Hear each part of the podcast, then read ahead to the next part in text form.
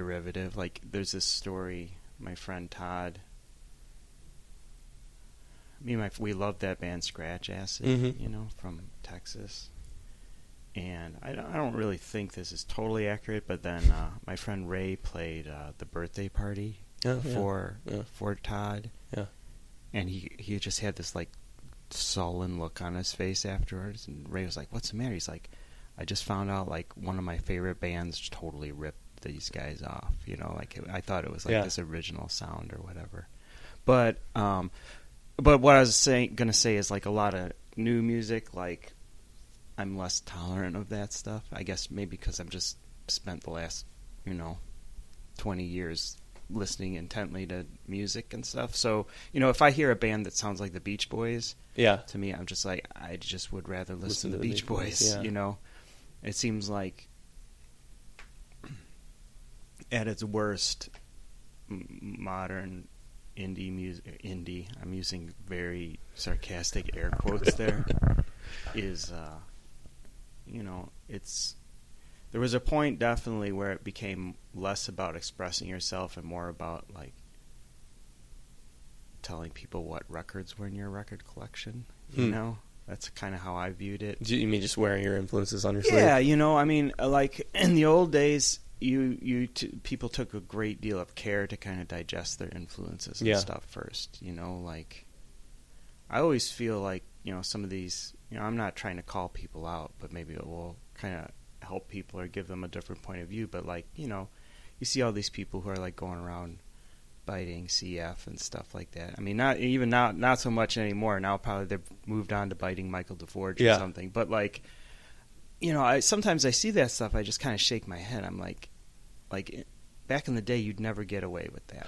Like Well- you would you would never you'd you'd have to be smart enough to know that like you can't so blatantly Yeah. just ape somebody's style without being considered a total like I mean people would just sneer at you I mean they just laugh at you if you pull tried to pull that off in the old days cuz everything was so like the uniqueness was so highly prized and Yeah. it was just really clear you know that that's what you're going for yeah everybody has these influences and draws on things but you got to kind of you know Well, what I mean. I, I guess what I would say about that is, um, you know, certainly when people are starting out, they their influences are a lot more direct. I think. Yeah, but uh, even so, I mean, when when you know it was it's just a different day in comics. Yeah. There's so many people now doing comics that I realize I can't expect them to have all have the same point of view that me and my peers Yeah. did in the early days or you know they're coming at comics from a totally different way but uh, you know some of that stuff still is kind of surprising like you know i mean i in my life i think i drew one comic where i like i tried to copy charles burns or something you know like big baby it was like a one page Yeah. comic and it was like you know I, it was just like what am i doing? Like I, I can't do this. Like i can't show this to anybody because it's so it's like embarrassing you know? There's no there's not an embarrassment factor anymore which i think can lead to a lot of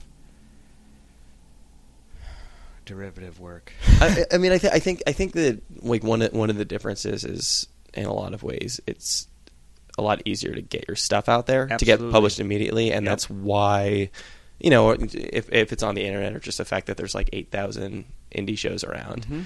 Um, and I think that's why I think like there used to be sort of a natural period where people a would just sort of draw from themselves, develop their work, or b maybe they would publish it but nobody would even see it, and that maybe that's the big difference is that they they haven't developed a style yet, but they're oh, it already out there. It's huge. I mean, when um, I mean, when I started doing, I started thinking about this when I was doing the King Cat Classics book and going back and looking at that really early stuff. I mean, you know, the first twenty-five or I think it was issue thirty. I made hundred copies, Mm.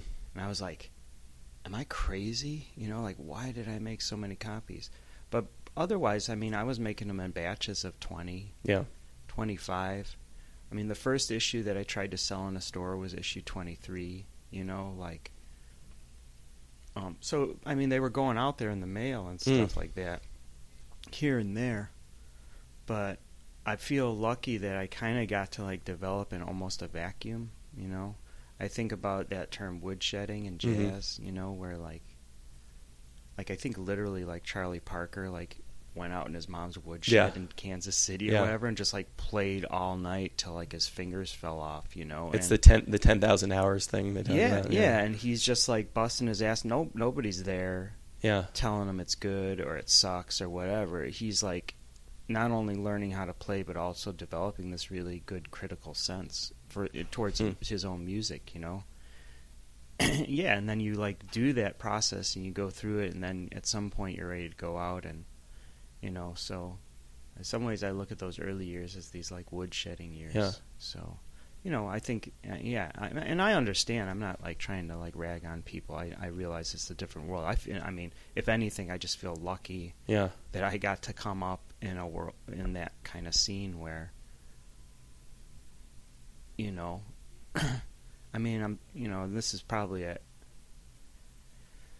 exaggeration, you know, um, on the on the short side of things, but you know, I think about those early years of doing comics in zine form and stuff. I mean, there were a lot of people doing mini comics, right? Like, you know, like specifically like the little four and a Mhm. quarter by five and a half mini comics, and those were, you know, there was that whole mini comic, small press comics kind of scene.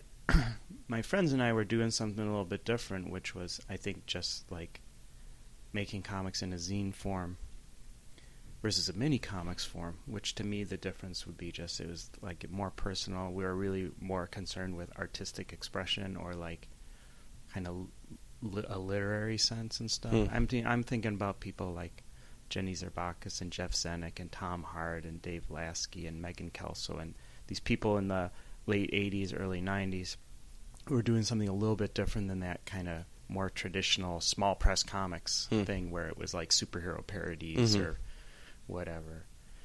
like the sort of the crumb school. Well, not, yeah, I don't even know. I mean, the I mean the history of small press comics. You know, you get into uh, post undergrounds when the underground thing imploded. It's about the time. You know, I mean, if you go back and look at those Fantagraphics collections, like the New Wave New Wave, Comics yeah, collection yeah. and stuff like that. That's the kind of stuff I'm Okay. talking about. Where it was, you know, all of a sudden like undergrounds kind of imploded. The distribution networks for undergrounds Yeah. imploded, and it kind of also w- corresponded to the ri- like photocopiers coming on the scene, you know, and so it was easy to like just make small batches of these comics, and you, they'd make you'd make that mini comic format. You know, you could get eight pages out of a double side sheet of you know eight and a half by eleven paper. It was really cheap. And so there was that whole small press kind of explosion, new wave comics explosion. But uh, I mean, there's just a little, and I'm not again, I'm not ragging on this stuff. I just think the stuff we did had a little slightly different sensit- sensibility. And but my my point was that you know there were these people like Dave Lasky and Tom Hart Mhm. and Jennifer Daydreamer and Julie Doucet and I mean even Chester Brown was doing you know self-published comics and stuff like that and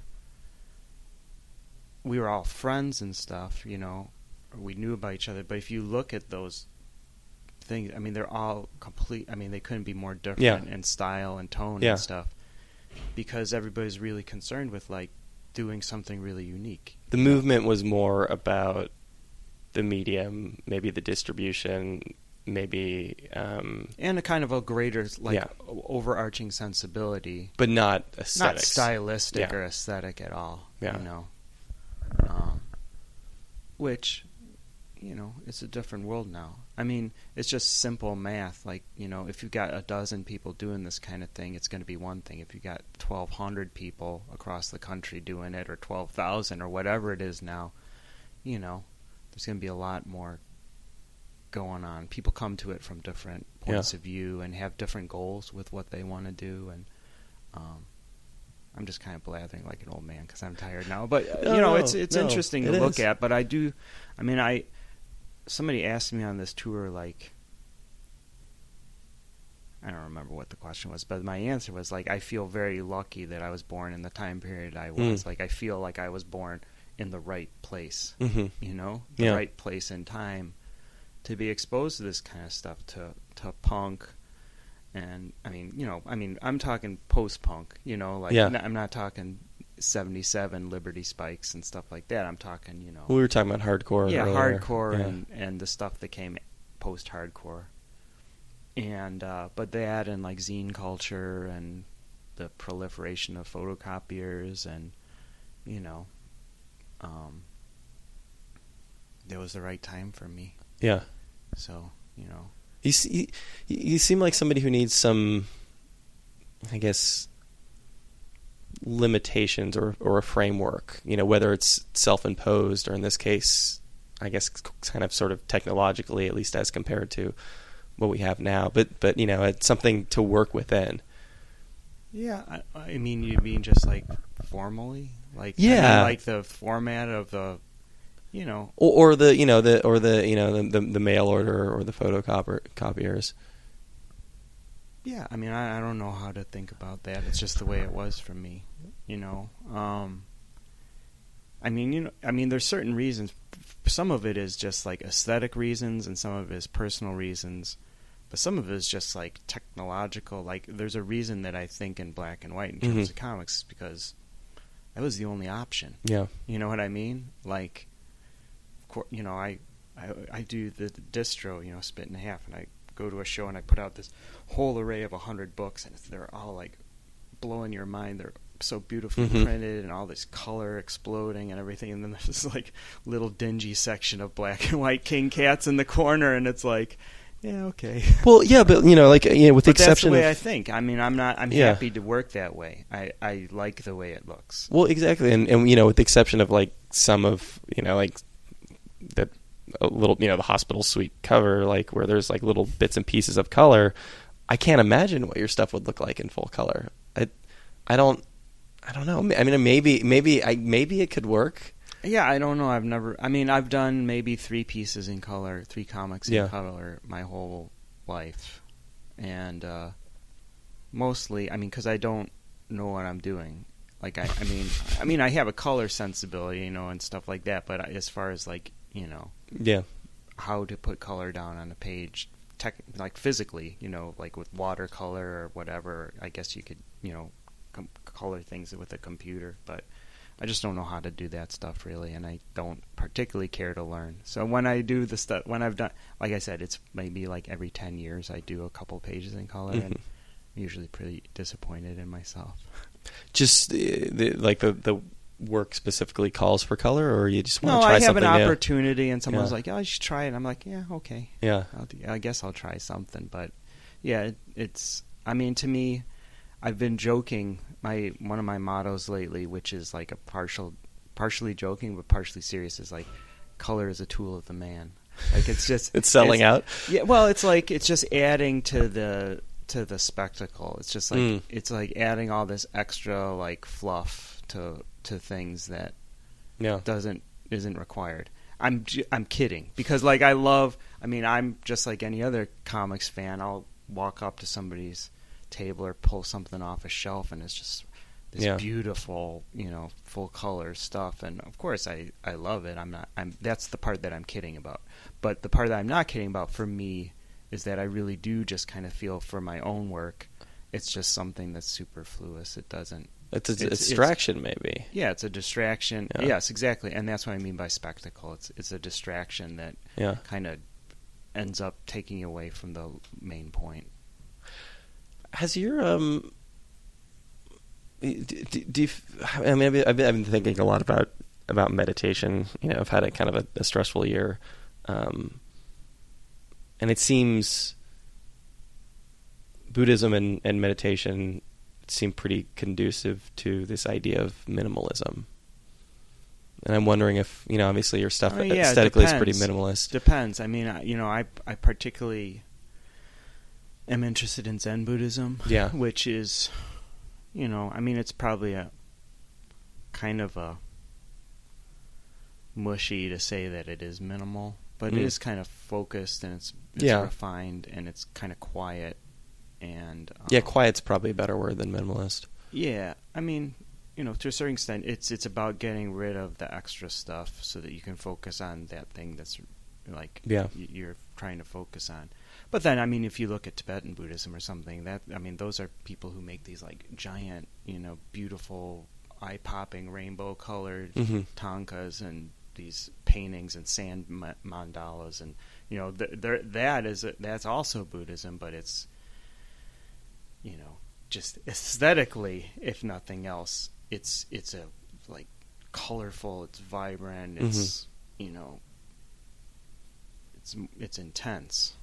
But the sand, you know, the sand things are teaching a very specific lesson. It No, seems no, like but, about you know, transience and yeah, no, and that yeah, that's true. But I'm just saying, like, Yeah. so I'm just probably being nitpicking because I'm tired or something. But just saying that, like, you know, Buddhism in itself is not necessarily a minimalist kind of thing. sure. There's all kinds of ways that people approach it. But, But it is about it's about it is about sort of quieting.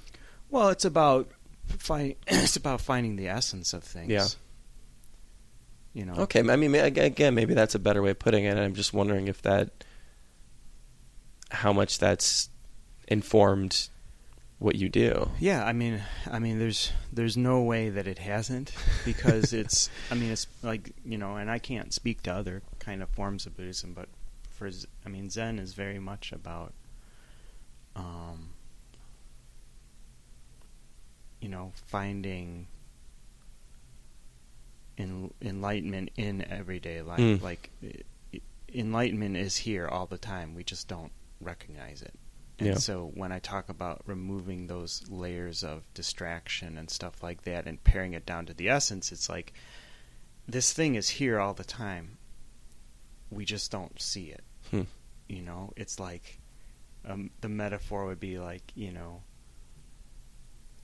the sun goes behind some clouds. It doesn't mean the sun isn't there. It's just Mhm. that it's obscured, you know? And um so that definitely is I think part of has informed what I do. But again, like I feel like for me personally, I feel like I was kind of on this path to start with. Hmm. Um, I was trying to engage with everyday life and find some kind of deeper essence, deeper meaning. This is before below- you really knew. Oh yeah, what this yeah, was, yeah. You know, I mean, from the time I was a little kid, and Mm. you know, I always knew my art was my art was always focused on real life, like you know, like which to me, real life is like a term that I just use as shorthand for that kind of essential life. You know, Hmm. like the the the the stuff at the heart of life. It's not just uh, nonfiction. Right, Yeah. right. Yeah, it's kind of a way of dealing with the world. And so my art, I tried to do that. I mean, of course, real life includes, you know, Good Morning America or whatever kind of garbage that we have to s- slog through every day, you know. So it's I mean, and that's the thing too with Zen is it you're not you're not denying or like avoiding or hiding Hmm. all the junk of the world. It's a it's a it's a way of like your your perception hmm turns so that you can see this stuff for what it is. Everything, the good, the so I'm using air quotes again. The, the so-called good, the so-called bad, you know. Um, and so those were kind of things that I was really interested in as a human, as an artist, but as a human being for a long, long time. And I feel like kind of when I found Zen, it was kind of an affirmation Mm. of that Yeah. approach to life. You You're- know, it kind of was like, you know, I had I was living this life. I was having these questions and trying to develop this approach to living. That was kind of amorphous. You know, it's Yeah. kind of like scattered, and I, you know, I didn't really understand what was going on or why I felt this way or things. You know, it was just this kind of thing that I was working with through my life, and Zen kind of gave a structure to that. It was like, oh, okay, this is why I'm interested Yeah. in this kind of thing. This is what kind of I'm maybe picking up intuitively from my experience. Or It, it was like it was sort of like making mini comics on your own and then realizing that there's a world of people yeah, actually, that's them. a really good way of putting it. Yeah. it. It really is. You know, it was like, oh, okay, like you know, and so it it it it just helped me focus those kind of things and maybe give a little bit more. Um, structure to Mm. that kind of kind of thinking. It, it just kind of kind of helped helped me on that path Yeah. kind of move along a little bit, you know. So that's how I feel about Zen, you know, and I mean it's hugely important to me. That it, it, I mean Zen is the kind of thing. It's it, it, it's a practice. It's not like you go once a day and sit down for half an hour on a cushion and and meditate, and that's Zen. I mean Zen is every moment Hmm. and so you're you're always practicing you know and that really corresponds to the way I feel with my comics which is like I always would tell people like I'm always doing King Cat even if I'm not Yeah. drawing like doing King Cat goes way beyond just sitting there and drawing comics photocopying them and like standing behind a table at a show or something. To me doing King Cat is my whole life. And I, I don't mean like all I ca- you know it's the, my favorite thing it's the thing I focus on. I mean it literally is my whole life. I feel like walking around the block or sitting here talking to you is also doing King Cat. But maybe these are, in a way, I'm, I'm wondering if these are sort of conflicting ideas because I, I've spoken to a lot of cartoonists who do autobiography, and you know they've a few, not not all of them, but a few of them have spoken to me about getting to that point where you're almost seeing things as panels. You're walking around and you're thinking like, oh, you know, what could this Sure. make a good comic? And I'm wondering if that's taking you out of the moment.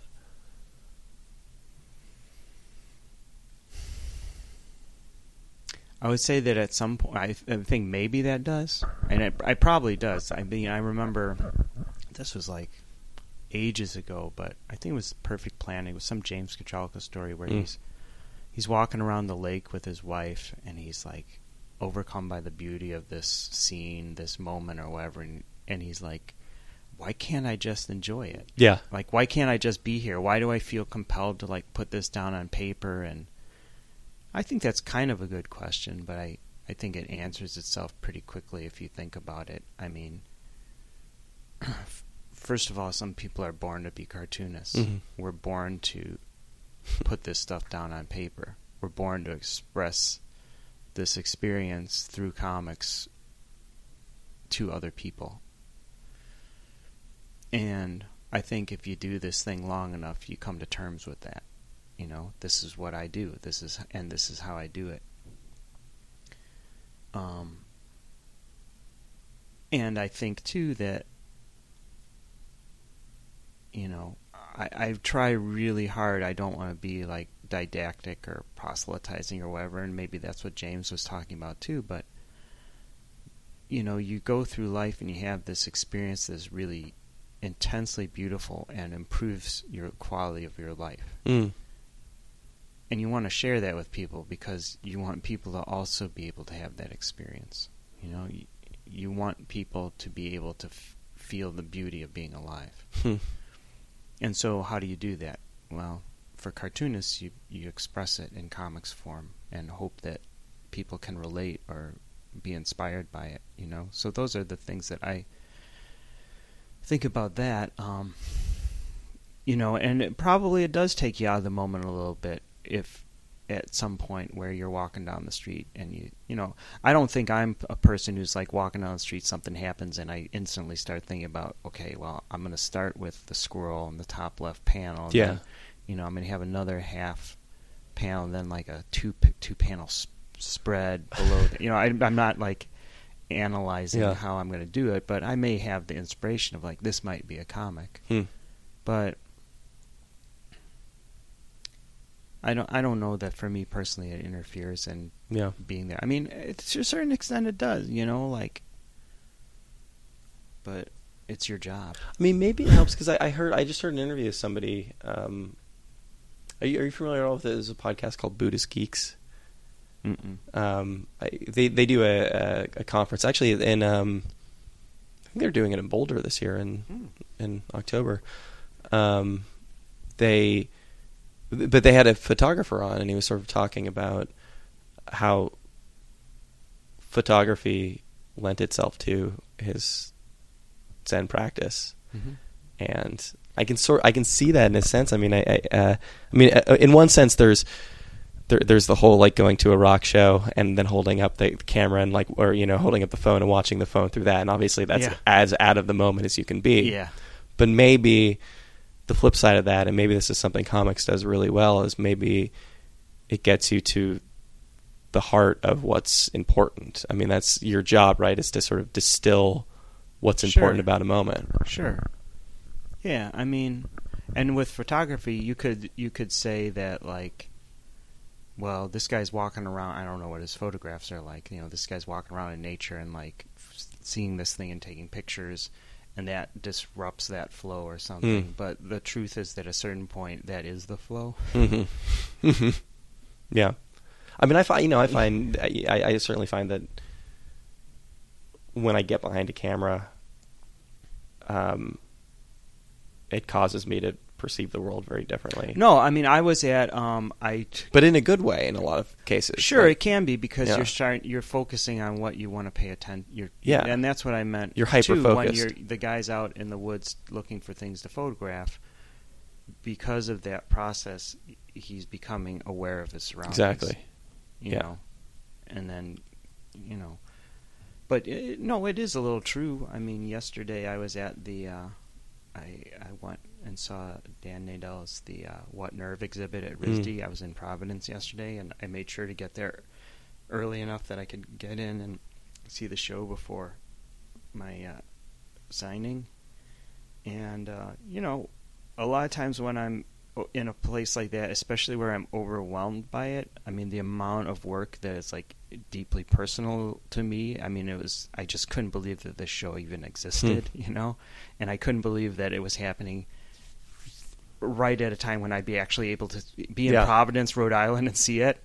It's like you know, all these, you know, everything came together right, but you know, I have a problem in those kind of things where I'm like, I'm trying to take all this stuff in. I'm trying to read all the things.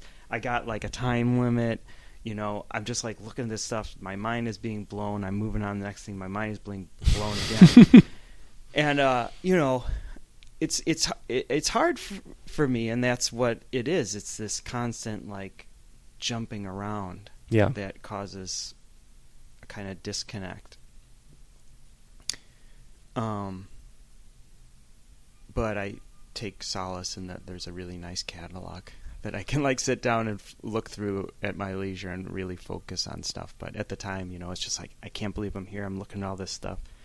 I got to move on to the next thing because I have limited time, and you know, I could sit in here for weeks. Um, I don't know if that makes any sense, but that's I, I, I sense that more so than like in my everyday life in terms of like oh this is gonna be a comic so it's taking me out of the moment. Yeah. Just like situations like that where I'm really well, I'm I'm self conscious of where I am, what I'm viewing, you know, trying to remember things, trying to take it all in. Like that alone takes me out of the kind of just pure experience of interacting with the work. But like I said, I'll I'll get the catalog and sit down and spend a couple months. That's only. I mean, and that, that, all of that has just gotten so much worse because there's just so much noise right now. Oh, absolutely. you know, it's it's really really hard. Yeah. It's really hard. I mean, I was gonna, I, when you mentioned the podcast, I I basically don't listen to podcasts. I mean, occasionally I do, but like, first of all, I don't really like sitting in front of a computer. Mm. So, in order to listen, to, and I don't have like iPods Yeah. or whatever the heck people use. I, I guess iPods are like five years ago, but um, and I also like so like there's a work thing. Like to me, when I'm in front of a computer, I'm just working. I'm trying to get it done so I can not be in front of a computer. Yeah. But also like, it's hard for me to do two things at once. Mm.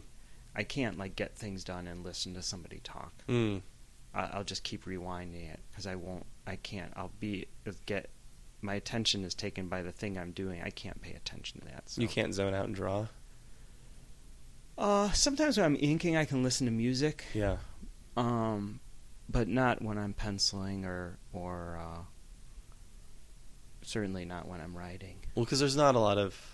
I mean, obviously, there's not a lot of superfluous, you know, lines on your page. Yeah, You, you- you're not going to spend like a day cross hatching. Right. No, yeah. So I'm not saying they're doing kind of mindless. Yeah. I mean, to me, the inking is a little bit mindless, but even then, I'm constantly adjusting the drawing and stuff with the inking. But I I can get away with listening to music. I mean, originally, I, you know, first thing I'd do is I'd go in a place I was working on art and crank up the radio or whatever, you know, and uh, it just got to be too distracting. The deeper I got involved in like working with the rhythms of comics, Hmm. like I need to have that rhythm in my head and work with it without some other rhythm interfering with that. Um, for a while, so for a while, actually for a while, I could listen to music like instrumental music. So I'd listen to jazz or whatever, and I could get away with that. And eventually, it's just I can't listen to music at all when I'm drawing Hmm. or writing. I mean, rhythm is a really interesting word in this context because you're speaking about and there's other rhythms going on if you're listening to music, right? There's Oh no, that's what I mean. rhythms, it's yeah. like I can't have these two like conflicting rhythms going on in Huh. my head without it interfering with what I'm trying to do on the page. do, do you do you do you see it as almost being like a like a musical?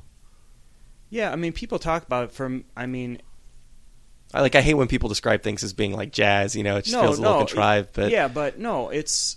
I mean, it's true in that. I mean, I think of it in terms of poetry as Mm. well because maybe that's. I mean, I was a musician for many years, but I, for whatever reason, I tend to think about comics in poetic terms. well, that's based very on whatever. Yeah, it's. Yeah. I mean, uh, the what I'm saying is like poetry, comics, uh, music, film. Those kind of art forms are um, really concerned with like moving the listener or the audience through time. But but but comics is closer to poetry in that you Well, sort of a- set the rhythm yourself Yeah, as you're a- reading. Yeah, or, it's a well, it's a written. or you a- set the tempo as you're yeah, reading. it's a probably- written page-oriented Yeah. form, um, in which you know, as a cartoonist, you're making marks on paper that, um, if everything works, is kind of transmitting this idea you had in your head into this form that can be reproduced and read by other people, and then that idea is transmitted into their brains. Mhm. Right? It's like it's like telepathy, but it goes through this this intermediate stage. And so, you know, when I'm making these comics, there's a kind of rhythm and a flow and a direction to the the, the work that I'm trying to um, use every cartoonist trick in the book that I have in my arsenal to convey as effectively and efficiently as possible. Mhm.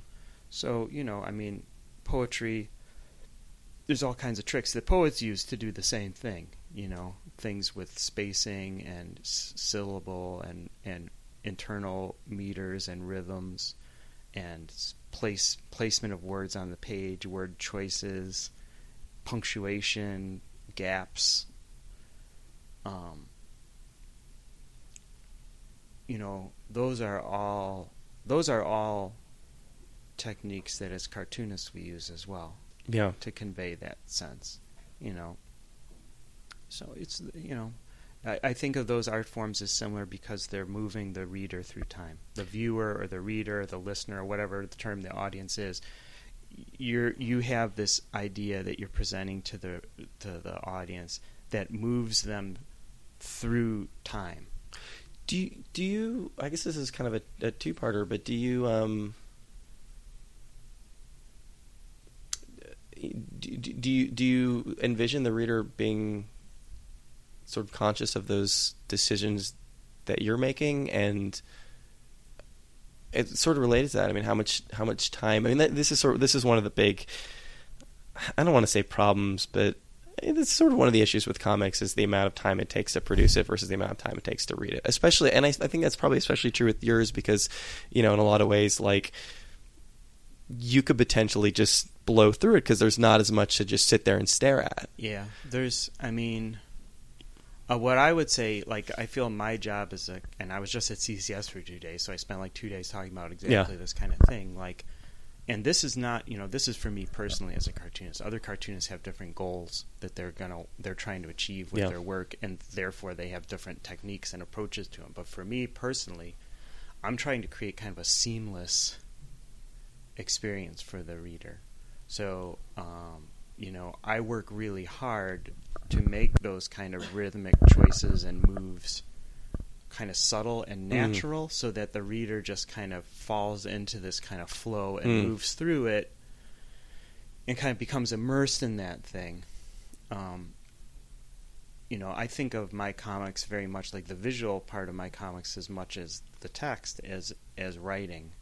So I'm not, you know, I'm not trying to highly render the world with every little window and every Yeah. little crossbar on the window. I'm just trying to I'm when I draw a window or a car or a person or a cat or whatever, I'm trying to put down the most like the the the amount of information that's required to convey that idea to the Mhm. person to the reader without It's almost like symbolism yeah or no it's, and that's yeah. what I mean like writing is very abstract Yeah. right I mean we use Yeah. these abstract Yeah. letters but you when you become proficient at reading you learn what these letters mean you ner- learn the sounds of them you learn the way they combine with other letters and words to form ideas right it's a just an abstract note-taking form of conveying information and that's how I view like the visual part of my comics as well. It's like an abstracted shorthand for Sure. Describing reality. And so I want that to be as seamless as possible. I mean, and there are times where I'll pull the reader out of that intentionally, you know. I'll I'll let things get so abstracted that the reader kind of screeches to a halt a little bit and Hmm. has to work a little bit you know, and there's obviously there's cartoonists out there who are doing work where the whole intention is to constantly bombard yeah. Bombard the reader with new information or conflicting information or difficult information that creates a completely different reading experience. But and so, you know, of course that's the appropriate way for them to work. That's what their intention is, that's what they're trying to do. For me, I'm trying to create more of a a seamless thing where the reader can enter it and kind of not really even know where they're going. They're just brought through it. And, you know, to a certain extent, you put all that work into your comics, right? Like you're talking about this amount of work Yeah. and like trial and error and cutting things out and moving things around and adding things in in the hopes of creating that kind of seamless environment for the reader to inhabit. Uh, once it's out in the world, it's kind of out of your hands. You do the best that you can, given your skills and your intentions, and you know, hope for the best. And uh, you know, just like a poet can spend all this time composing these things and placing the words on the page in a certain way, and yeah, somebody can sit down and just be like, "Something there is, it doesn't love a wall, it sends a groundswell," you know, or whatever. it's like you're that's out of your control. Yeah. So, I mean, yeah, that's one of the things you have to come to terms with as a cartoonist is you put all this work into it. Um, somebody's going to get out of it what they put into it, and that's going to be different Mhm. for every reader. Um, you know, I mean, there's been a few times where like I've actually put notation like please read slowly. Like, please read this slowly Mhm. because if you blow through it, you're not going to get it. You know, like you need to put the brakes on a little bit here. Um, but again, you know, it's kind of out of your control at a certain point. Um, you do your best you can and hope that people get it. And, you know, I think people do get it in large part. I mean, for me, one of the big turning points in my comic, in my comics was it's, I realized that there were readers of mine who were willing to invest the time and energy and, and like actually really try to get what I was saying. Like Hmm. they, they you know, I would put out a new issue and I get you know, I'm gonna may not be every reader, but you know, I would get letters from some people back where I get like a four page letter from someone and they're like, you know, sit down and kind of go through their experience of reading the new issue and and I, that was really inspiring to me because I realized that maybe even if it's only a small percentage, there is some percentage of my audience that is willing to try to get out of it what Yeah. I'm putting into it, and that inspired me to be to put more into it. I mean, I, I mean, I don't mean physically, right? It's very Yeah, minimal, yeah. but just like to invest this amount of energy and kind of intention. I put intention into my comics and hope that that comes out too. Do you, do you do you go through drafts? Do you throw a lot of stuff away? Uh, I throw a lot of stuff away. I mean, there was a period where I probably was like, for every comic that ended up in King Cat, there'd be three comics that just didn't make the Hmm. cut. You know, maybe they weren't even finished comics; they were germs of comics, or I'd sit down and pencil a few pages, and it just didn't really take form. Um, so I am, you know, I really it's, it was a very paring down process. I think because nowadays I'm working so slowly. You know, by the time I actually sit down to do an issue, I have a pretty good idea of what's going to be in there and how Mm. it's going to work and stuff. So I'm not so much like creating a body of stuff and then editing that body down Yeah. into a published form. You know, I, and it's just because of the nature of my life has changed to where you know I'm working a lot slower than I used to be. But yeah, there's I mean for me the bulk of the work is writing and editing that writing to the point where feels like it makes sense to sit down and start drawing.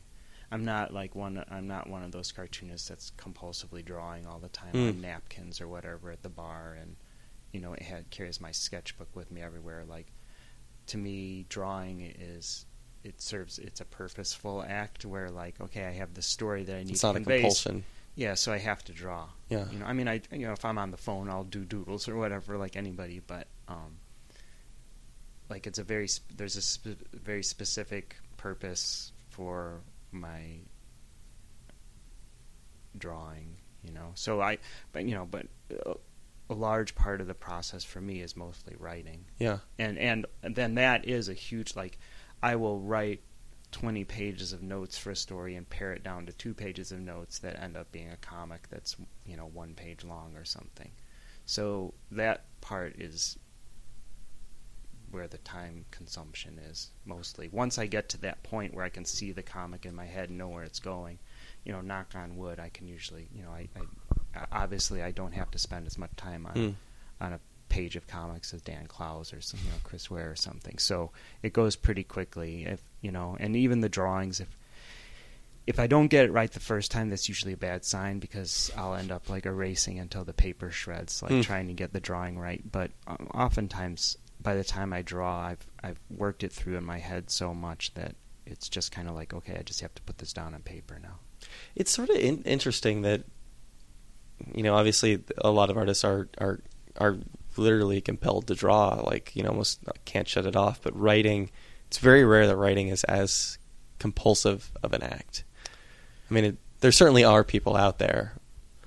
Yeah, I mean, it's just a different approach, and it's not like I, you know, I don't wake up every morning and write ten pages of Yeah. stuff or whatever. Again, I write for a purpose. Like, Yeah. okay, well, I have this idea for a story. I'll sit down, pull out my notebook, and write. I mean, oftentimes depends on what the piece is. Sometimes my comics are like a ten line poem that I convert into comics form, but like the more narrative ones, the ones where I'm telling these like bigger true stories. I mean, certainly the stuff that's in the new book that is a hugely time consuming amount of writing you know and I, I'll oftentimes I'll do these things I call memory pages where I mean even for a simple memory like I remember that one night when you know I don't know we went to that one restaurant and afterwards you know we saw an ast- uh, meteor or something. Whatever I'm making that up. But I will sit down and I'll write like just as much as I can about that experience. Mm. I'll try to remember everything I can and just kind of spontaneously wherever it takes me because you know the process of writing that stuff out will might lead me to other memories or other Hmm. feelings or things like that and then you know I'll write till I kind of exhaust the idea and then I'll use that huge block of text and ideas and phrases and you know feelings and start to whittle that Hmm. down to to the essential part of it to what will make it onto a comics page you know so you know it's it depending on what the comic is, it's a different process. I've always just felt like each story needs its own thing, and my job as a cartoonist is to give it what it needs. I may not know when I start what it needs, but it's a process of figuring that out. So, you know, some comics need to be one page long. Yeah. You know, some comics need to be a hundred pages long. And kind of depends. You know, I could write about the same thing that I spend a hundred pages on in a one-page comic. It would obviously be very different, but it could be, you know, you're distilling the the essence of that hundred pages into one page. Yeah, I mean need because you said some need to be this long, some need to, but need need is sort of an interesting word in this case because I don't, I don't know if need is actually even really appropriate, right? Because you can, as long as you find the right thing within that context, the same story can be. Sure, but the way I the way the story is presenting to me it, in itself, like Mm. I, what I'm saying is, if if there's a one page comic, I'm not going to force it to be a hundred page comic. Yeah. I'm not going to like find some tricky way to make it a hundred Yeah. pages, and vice versa. You know, if something needs to be a hundred pages, I'm not going to force it to be. I'm saying that I could have the same experience, and depending on the impulse, I it see. could end up in very different forms. Uh, my my job as a cartoonist is to figure out what that form, Yeah. what the comic wants. Yeah, which is cause we talked about this a little bit when when um, we were talking about your new book because I mean that's an example I think of you Um, because there's there there is a lot of overlap between the different chapters and and it seems to be in some cases of you finding different essences in the same story. Yeah, yeah. I mean, we talked about in that other interview, but yeah, the three stories were kind of written independently of each other, you know, and it was at some point in the process, which was a very long process, that it seemed like it made sense to put them all together for a number of reasons, you know, just like practical reasons, but also taken as a whole, they create this larger arc, and these three stories clearly are inspired by and reflect upon each other and stuff. So it made sense to present them to the world as a piece. Um, you know, and that's probably kind of an example too of like, I didn't really know what these comics wanted to be. It took years to work on them and Yeah. figure them out and get a sense of how they how they wanted to be presented or need you know you know I mean it's like it's weird or esoteric or corny or whatever but it's you're having a dialogue with your own art you know Mhm. you're like you're engaging with your own work and it's taking you places you didn't know it was going to take you and you know you're trying to wrestle with it a little bit and figure out what it means and how you want to how you want to pu- put it out in the world and stuff like that and you know at some point it just kind of becomes clear okay this is what the comic wants this is how it should be So you get that sort of like Michelangelo sense of like, you know what I mean? The the, the piece of granite and there's a yeah, statue in there. it, there's something in there. Yeah. I, I mean, it is. Yeah, that's kind of true. I'm not comparing myself to No, Michelangelo, but but yeah, no, that's You're kind of what liberating the story. Yeah, there's some, there's something in there, and that's what I mean by need. Like it, it needs to be presented a certain way. Your job is to figure out what that is Mm. and do your best to to bring that to fruition. And has has meditation, has your Zen practice, has that helped you hone in on where the story is? I mean, I- almost I, I'm always a little squirmy talking about how Zen has helped me or whatever because it goes a little bit beyond that. Like I said, I mean, it's just my life is Zen practice. Yeah. So like working on comics is Zen practice. Paring these things down is But Zen I mean, practice, it's- and it's a- screwing things up is Zen practice, and like making mistakes and making the wrong choice is also Zen practice. So, um, I, I, I can I feel like Zen practice has helped my life Yeah. in you know every kind of tiny way. So I undoubtedly, I'm just saying from from the standpoint that it's it's really affected the way you think and and how you look at things. well, it's probably helped me focus Yeah. on things, and you know, like I said, I, in a certain way, Zen practice is like getting to the root of things. Yeah, exactly. right? Exactly. You know, and so uh, I'm sure that it has has you know changed my approach to to how I look at things. But it's changed my approach to how I look to just about everything, and that's what I mean. I'm not trying Yeah. to be. I'm not trying to like dodge around the question. It's just really kind of hard to think about it in those Well, terms let- because Let's look at it this it's way. changed the way I do the dishes. Yeah. you know. So like, But but no, but exactly. But let's look at it this way then. Let, let's look at like something you're doing now versus something you were doing b- before this, and you know, can can you really look at those two pieces and is it clear the way that this specific and very important aspect of your life has made for a different approach to the work and has resulted in, in a different kind of work? um, yeah, I mean, I'm sure it has. I'm sure it has, but how to really give you a specific Sure. example or something, I don't know. I mean, like I, I do feel like I kind of was on this wavy little path anyway, Yeah. where I kind of was like going off to the side and looking at things and figuring out, you know, making my way through the world in a way that was conducive to Zen practice before I discovered Mhm. Zen practice. So that's why, you know, I, I I've said it so many times now, but like when Yeah. I discovered Zen, I feel like it was putting on like finding an old pair of shoes you Yeah. forgot you had, and you put it on, and it's just like, oh yeah, of course I have. Like here's this thing I've. It's just comfortable. It it connects. It feels right Mhm. to me, and so the, you know certainly my life did change a lot in that period, but it also I mean there's so many other things that happen like Sure. around that time is when I started having health problems, and that just naturally hones your perception. Mm. You know, I mean, your aware- awareness of mortality or having, you know, I had health problems such that I was kind of forced to go within, to withdraw from the outside world. I had this terrible hearing problem that made it difficult to engage with the outside world a lot of times. Um, you know, I was ill. I was spending time by myself. I was kind of, I, I would have gone within anyway.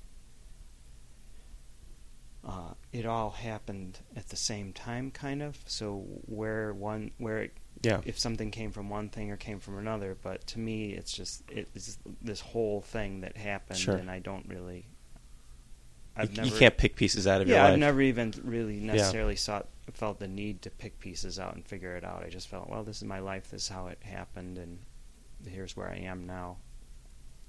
You know, I mean, some people were asking me too, and it was a kind of a tricky question, and I needed to think about it. Like as my comics got really more refined and really minimal and really Mm. more precise, that did coincide with my really beginning to explore Zen seriously and stuff like that.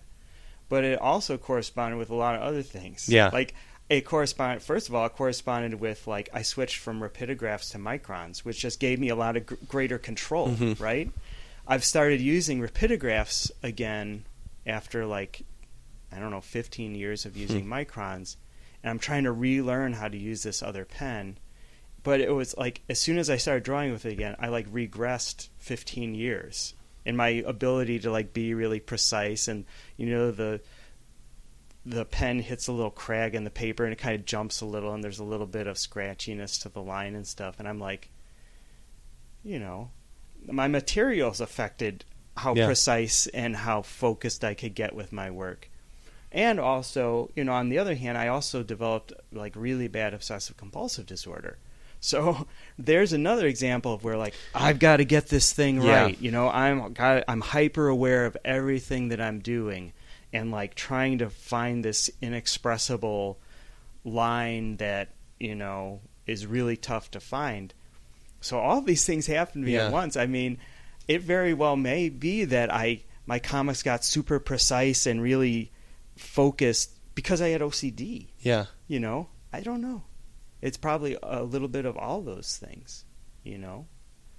But um I mean, it certainly did coincide with me discovering Zen and kind of starting to explore it seriously and and uh so, but again, I, I don't I don't necessarily I always try to let things just be natural and not fight them too much or second guess them too much, and I guess it goes for stuff like that too. It's just like, well, these these were the circumstances of my life, and they led my art to be a certain way. And as the circumstances change, my art will continue to adapt. You know, um, so I I try not to sweat it too much. Why just- why did you make the jump back to the old pens? Uh, I don't really like microns. Sorry, Sakura or whoever makes them nowadays, but um, this is after 15 years of using them. I mean, well, they because did the I, job. I, I am always struggling with my material, so I'm always trying to find Yeah. like the thing that works best for me. Kind of what happened, I think, was um, I got a good use out of microns. For, like my all I'm drawing is this simple line, right? So like the only thing on the page is the line quality. The line quality is screwed up. The page is screwed up. You know Mm. or at least that's how it is in my head. And so microns are just really unpredictable. Mm. Like you get a new one, you have to break it in for a couple pages, like until like the the nib is like polyester Yeah. or something, and it's just it's always kind of like craggly and scratchy a little bit at first, and then it breaks into this like just smooth, Hmm. beautiful liquid line. And then it's, it starts to break down. So then the the line starts to get scraggly again. And then miraculously, I don't know the physical process that it's going through, but you go through that part where it gets kind of scraggly and the line starts to dry out. And then it just like it gets a second life Yeah. where it's just like, "Oh my god, this is like the best line I've ever drawn." And then it dies. so like it drives me crazy that I could draw a 10-page comic and like every 2 pages the line quality is different. Yeah. So with a rapidograph, it's this stainless steel nib. You put the ink in, it comes out. It's exactly the same every time. You know, unless you're messing with it or you screw the pen up or something. And um, I used to just draw on laser paper, you know, because it was like cheap. I could buy a ream of 500 Just like printer paper, sort of. Almost? yeah, just like you know a good quality Yeah. laser paper that's really smooth. And you know I draw hundred percent, so I get two pages Mm. of King Cat from each eight and a half by 11 Mhm. sheet. So I could get I'd, I'd buy like a ream of five hundred sheets, and I get a thousand pages of comics out of it for like ten bucks, you know. And um, the paper that I used for years and years, they stopped making, and I kind of struggled to find some new stuff. I ended up using f- finally after like twenty years of drawing comics, I started re- drawing on Bristol board, Mm. And so that was a learning process again. And I mean, because the Bristol board's a little bit toothier, Yeah. even though I use the smooth Bristol, and it just devours those microns. I mean, it just wrecks them. You know, you barely get. I I think I figured out I can get about eight pages of inked comics out of a out of a micron before I have to. I just like give up. Like I learned like don't push it any farther because you're just gonna pull your hair out. So like, I usually do like a page of like sacrificial inking to break it in, and then I can get like nine pages, eight pages, depending on if there's a lot of lettering because Java usually takes a lot more ink and stuff. Um, and then I just put it to the side and I Hmm. grab a new one, make a sacrificial page of inking. So like I get just like sick of dealing with that. So I thought I would try to, I, you know, use the rapidographs again. Which I mean, rapidographs too. It's like it's a very sensual thing. I mean, you can feel the ink coming out. You can see the ink kind of bead a little bit, and then Mm. like kind of dry into the paper, and it's you know it's just like very luscious line to draw with, but it comes with its own set of problems. So, um, I you would think that after like 30 years of drawing comics, I would have figured out what materials to use and how to use them, but it's been a constant struggle. Yeah. Do you, do you miss just this sort of simple, like the the really basic tools you used to use? Well, I always use rapidographs. That's what I started out with. Okay. Um, I use rapidographs just because I think when I went to college, I had to take like a 2D design course, and it was like a you had to buy this set of rapidographs. And I was like, okay, well these are ink pens. I guess I'll use them to make comics or whatever. You know, I, I, you know, like I said, I, I, I didn't grow up in a comics world. I wasn't like obsessed with comics.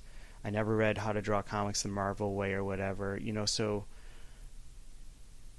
I never had I didn't know about like I, I wonder about that every once in a while where it's like how did I know you're supposed to like draw with a pencil and then ink over it? Yeah. Because like that's a real that's obviously that's like traditional comics approach. Well, that's just I- about making mistakes. I mean, that's yeah, pretty right. obvious, Yeah, right? yeah. Yeah. But but you know, like I I didn't. It was just all trial and error. On the other hand, I feel lucky because like from the get go, I never had any like preconceptions about what comics could or could not be. Yeah. You know, I never had to like like you know exercise the ghosts of my X Men past or whatever. You know, like every other indie yeah, you know, it was just like from the be- very beginning, Yeah. comics could be anything. They could look like anything. Yeah. They could be about any subject matter, and so I feel lucky about that too. But um, yeah, I, I forget what the question was, but Well, we're we're comics. Um, we're comics that that you described Zen as being this old old shoe. We're, we're comics that old shoe that fit. That I mean, it, it, yeah, I mean, It sounds like you were saying that like you couldn't really do anything else. Like you were born to do this. Well, uh, for me, I was like, as long as I can remember, I've been drawing Yeah. and and writing too, and obsessed with books and pages and magazines and newspapers and the the printed page. You know,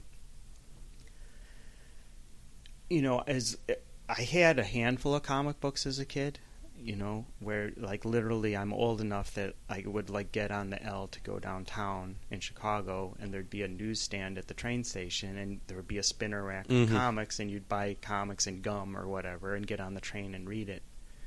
And um, It sounds really nice actually when you describe it, like is. that. I yeah. mean, I, I I'd like to go back to that Yeah. day every once in a while, but um, you know, I had a handful of comics, and they were mostly this was early '70s, so I didn't really even have superhero comics. I had to like, Mm. I think I had a Superman comic, I had a Flash comic, I remember. But otherwise, I had like uh, because of the early '70s, the comics code relaxed, so all of a sudden they could talk about vampires Yeah. and werewolves and ghosts and stuff like that, and so um, most of the comics I would get because I was really into monster movies and stuff. I get like you know supernatural monster Mm. comics and stuff like that. You know, um, but I did like obsessively read the newspaper funnies every day and stuff like that. So you know that's where comics Yeah. came from, and also just like watching monster movies on TV, and you know a panel of comics is like a screen of a TV, and you draw this picture, and then you draw this next picture, and it's like a movie Hmm. and uh, so I think that was my inspiration. But it just was very natural that I mean, all my interests led to comics because it was writing, it was drawing, it was on a paper, it was uh uh you know you could make book form stuff. It was reproducible. It like you know pushed all my creative buttons, the buttons that I've had like literally as long as I can remember. So. Uh, and, you know, I was an artist from an early age, I knew I wanted to be an artist, and you know, when I went to college and stuff, I was a painting major, and I was more involved in the fine art world and things like that. But, um, but by by the time I graduated from college, I realized that comics was for me. It was like the most appropriate medium to Yeah. use to express myself, and so. You know, like I was at the museum yesterday. I spend a lot of time in museums looking at art and stuff. It's not like I think it's you know, worthless or, you know, at all. I, I think it's amazing. But for me personally, I just felt uh, comics uh, was the right way for me to engage the world as an artist. Yeah. Um, you know, for all those a lot of different reasons. I mean, not just those like childhood aesthetic reasons, but as a fine artist coming out of you know punk rock and do it yourself and kind of a very working class background and stuff, it was I had a lot of ethical issues with the gallery world and Hmm. and fine arts and stuff, and um, comics solved all those all those issues for me. So like, by the time I grad I graduated from college in 1990, so I'd been drawing King Cat for a few years, and obviously comics before that, before I started that series. And it was just like all that stuff came together, and it was just, that was like an epiphany of like comics just solves it all. Just like this is the way I should make art from now on. So you know, I still have paints at home, and I'll pull them out every once in a while and do stuff for fun on my own, but it's not really for public consumption or anything. It's more for like exercising my brain and stuff like that. But as far as the way I want to engage with the world as an artist, it's it's through comics, Yeah. and that's really clear to me. And you you you did all this before you had any realization that there were people just like you out there doing not the same thing, but you, You know, spiritually similar things. Yeah. Uh, yeah, you know, I mean, when I, I, I guess I was like a freshman in high school or stuff. I can't remember if it was like June, like the end of junior high, beginning of of high school. I, I'd always been making these little books as a kid. I would just like take paper, fold it, make a little booklet, you know, glue the edges or staple the edges, and I'd draw in them. And uh, You were making zines. yeah, but in in editions of one, Yeah. you know, and and uh, at some point, my dad got a photocopier at his office where he worked, and you know, it blew my mind. And so I would like do these comics or whatever, and give them to my dad and have him go to work and he'd come home I'd be all excited be like you got the stuff you know he'd pull them out and be eight, eight, eight copies of this Dungeons and Dragons comic Mm. or something, and I'd go to school the next day and give them to my friends and stuff. So I did that, and uh, in high school when I discovered punk rock, my friends and I did kind of like an underground newspaper kind of thing that just you know made fun of everybody and had, had, had like some record reviews and band reviews Yeah. and just like cut and paste like the typical high school zine stuff. But we didn't know there were zines, you Yeah. know. It wasn't until uh, like the spring of '87. I was doing this art and poetry magazine called Kosoiko in college, my freshman year of college, and uh, this gal Lainey the Oyster got a hold of one and sent me a copy of her own little art and poetry magazine called Lime Green Bulldozers, and it was Lainey who showed me a fact sheet five, and that was, you know, I don't early on in '87, and that's when like my my whole world exploded. You know, it was just like I can't believe there are like people all over the world Mm. doing this kind of thing. I had no idea. You know, I mean, I'd go to the punk rock record store or whatever, and there'd be fanzines on the on the rack, but you know they were offset printed. They had Yeah. like half tone photos of Yeah. bands on labels, and you know what me and my friends were doing was really like of a different on a different Mm. level. You know, it was. Um, so I, you know, I knew that there was stuff out there. I didn't know that there was this entire, like, vast network of people self-publishing all over the world. And so, I mean, that was that was the turning point when I she handed me that fact sheet five. I was like, this is what I want to do. Yeah. You know, I mean, for me, it was always about communicating with people. I was really shy as a kid and kind of socially inept, and yet I had all the stuff inside that I wanted to express. I knew I, I was writing, I was drawing, I wanted, to, you know, and I think that making these little magazines kind of allowed me to express myself in a way that I felt more comfortable with. So, you know, discovering Fact Sheet 5, discovering that there were all these people all over doing this kind of thing, like the potential for mm-hmm. communicating with people, I just realized, wow, this is huge. And and I've you know I've been involved in it ever since. When when did you realize that? Like, I mean, you know, that's like on the face of it, you know, it, it, and doing anything autobiographical seems like it could be just very sort of self indulgent to assume that other people care or to assume that other people, you know, want want want to hear your story. At, at what point did you realize that they might? Well, yeah, I mean that's a line that any autobiographical artist has to skirt, right? Yeah. It's written as a tough one, and I wish I there was some answer that I could give out to people, like how do you know where that line is? Yeah. Because if you could, solve a lot of heartache out there. But I mean, like I said, for me, I was really interested in real life, you know, and so my art naturally reflected that, and my comics naturally reflected that um, I was just trying to do what came natural. You know, like I was, I had this impulse. I was drawn to make things this certain way Mm. about this certain subject matter. And I mean, there was no audience, right? You Yeah. know, I mean, the first issue Yeah. of King Cat I made 18 copies of, and that pro- it probably took me six months to blow through that print run. You know, and there was no audience, so I was just sharing them with my friends Yeah. and stuff like that, and um, people who do have some investment in your story. 'cause yeah, they know well, you. kind of. You know, Yeah. I mean, I I'd send a copy to Yeah. Fact Sheet Five, and maybe I would get a couple, two or three orders in the mail. You know, and I'd send them out, and you know, those people oftentimes, especially back then, they would respond. You know, they'd send their own zine, or Mhm. they'd give you some kind of reply about what they thought about your work and stuff like that. So you know, it, it was getting out there. People were seeing it, but it was on a level that it just never really. You Yeah. know, I never had to worry about like, am I being really self-indulgent? I was just doing this thing and sending it out. Um, for whatever, like I, I say, for whatever reason, this was what I felt like doing. I don't particularly know why, but and there weren't you know there weren't much there wasn't much in terms of autobiography out there. I mean, obviously, like Crumb did some.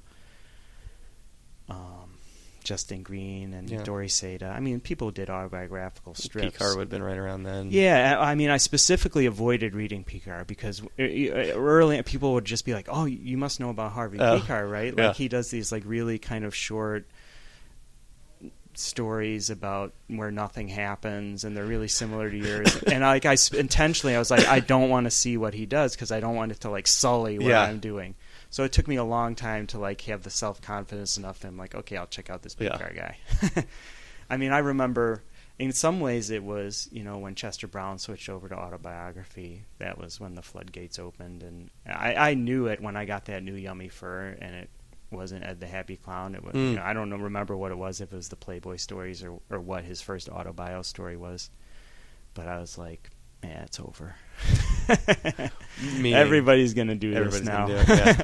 and it's kind of came true Yeah, yeah, yeah. And here we are. There you go. That was episode 75 of RiYL featuring John Porcellino. Great guy. Uh, in fact, we actually recorded that one in his hotel in Brooklyn. Uh, he was just sitting down for breakfast and he, he offered me an English muffin because that's, that's the kind of guy he is.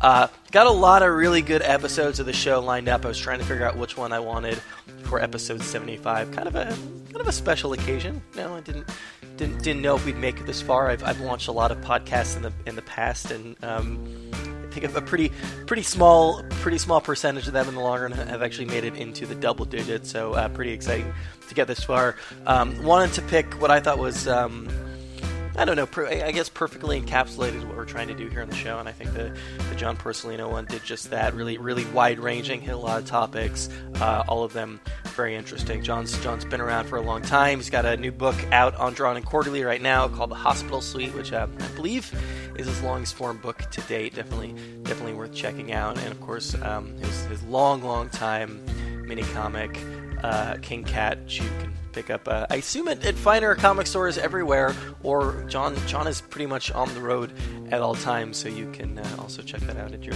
your local uh, small press comic convention. Uh, so thanks so much to John for, for taking the time to do that. Um, thanks to him for for, for, for for making a moment in his very very busy New York weekend for the the, the book expo um, and and actually uh, agreeing to do a second conversation, as, as we sort of said towards the top of of, of this conversation. Uh, we had just spoken with one another. Uh, I had done a uh, Publishers Weekly profile on him, um, but you know he's he, he, he's he's lived a fascinating life, and there's always more there's always more stuff to, to cover with him. So I think we did a, a pretty good job of managing to to hit a completely uh, completely different point. So if you did enjoy that conversation, then by all means uh, check out the other conversation that I had with him, like roughly like I don't know two or three weeks before uh, we recorded this one. So thanks so much to him. Thanks to uh, Peggy and everybody at Drawn and Quarterly for setting that one up. Uh, thanks to Brian, as always, for editing the show together. But most of all, thanks to you guys. Thanks to the listeners uh, for, for, for downloading and listening to the show.